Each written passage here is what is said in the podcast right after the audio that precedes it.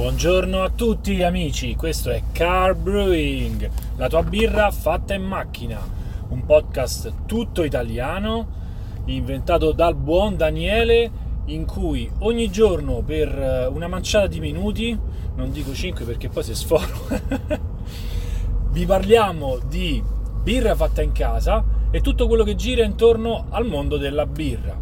Io sono Matteo, qualcuno mi conosce per uh, il mio canale YouTube Berlo Beer e oggi di che cosa volevo parlarvi? Allora, volevo parlarvi del fatto mm, che molto spesso nella vita di noi, soprattutto di noi homebrewers, eh, c'è il momento in cui siamo un pochino iperapprensivi, in cui ci sentiamo un pochino eccessivamente chioccia delle nostre birre in, uh, quando sono nella fase di fermentazione.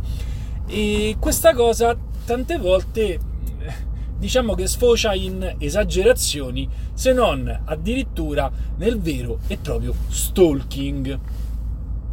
Come stalker? Cioè mi dai dello stalker? Berlo è proprio arrivato alla frutta. No ragazzi è vero, io ve lo dico, ho sentito e visto cose che sono davvero oltre l'esagerazione. E, ehm, mh, faccio un esempio su tutti. Ci sono oggi tutti dei sistemi eh, che eh, 2.0 connessi con eh, device, con il wifi, eh, super iper tecnologici che ci monitorano lo stato della nostra cotta, parlo quindi de, del Plato, del Tilt o di altri sistemi eh, basati su su Arduino o su cose un pochino più artigianali. Ne ho visto uno carinissimo ragazzi. C'era eh, un homebrewer aveva preso un vecchio cellulare l'aveva messo su, su una staffa con eh, l'alimentatore delle, sempre attaccato e, e, poi questo qui praticamente che cosa aveva fatto? Era connesso al wifi il cellulare e aveva impostato un programmino che scaricava ogni quarto d'ora faceva le foto e le metteva su Google Drive e la foto fotografava il termostato e quindi cioè per dire di che stiamo parlando allora Ora, la mia non vuole essere una crociata contro il plato, contro il tilt e contro soprattutto chi li usa. Quindi metto subito le mani avanti, non mi linciate. E, ehm, quello che voglio solo dirvi è: ma veramente questi strumenti sono del tutto indispensabili? Cioè, sento di persone che comprano questi strumenti, ma sono persone che magari fanno 6 cotte al mese. Quando ne hai comprato uno e ne monitori una, due di quelle cotte al mese, vuol dire che le altre quattro te ne sei fregato. Quindi ti serve? Ok?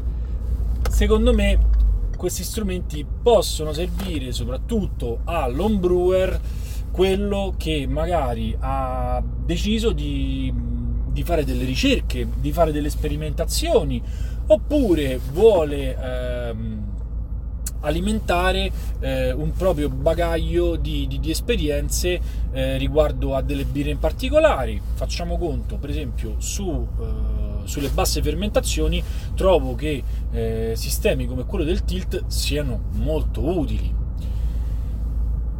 La cosa che mi fa desistere, eh, almeno questa è la mia esperienza personale, dal, dall'acquistare, dall'utilizzare sistemi del genere, è in primis eh, il costo molto elevato eh, rispetto ad un sistema che, di cui si può fare benissimo a meno, perché diciamoci la verità, a meno che non, voi non, non vogliate farvi assumere da brulosofi e fare le mille sperimentazioni sui batch più disparati, eh, non è del tutto indispensabile avere né un tilt né, né, né un plano. E e poi il fatto che in realtà io faccio più che altro alte fermentazioni.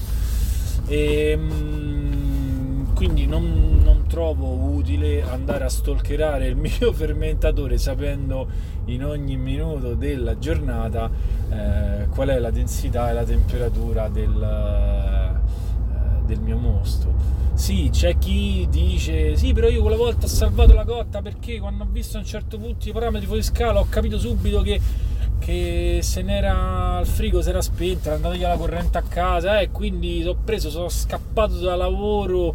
Ragazzi, ma quante volte succede una cosa del genere? Cioè, mh, mm, a me in, uh, non lo so, boh svariati anni che ormai ho la cella di fermentazione non, non è mai accaduto. Quindi fra pagare 150 euro per, eh, per un tilt e, oppure buttare una cotta boh, forse preferisco quasi buttare la cotta. Non lo so voi che cosa ne pensate? Su via scatenatevi con, uh, con, le vostre opinioni e vi prego no, non mi linciate perché sono molto sensibile questo periodo. E vi ringrazio di averci ascoltato. Vi invito a eh, ascoltare anche le altre puntate che potrete trovare eh, su SoundCloud. Eh, linkate comunque sulla pagina Facebook di Car Brewing su iTunes e Google Podcast e tutti quanti gli altri podcast più belli Spotify del, del mondo. E lasciateci una recensione e ve ne saremo grati. Ciao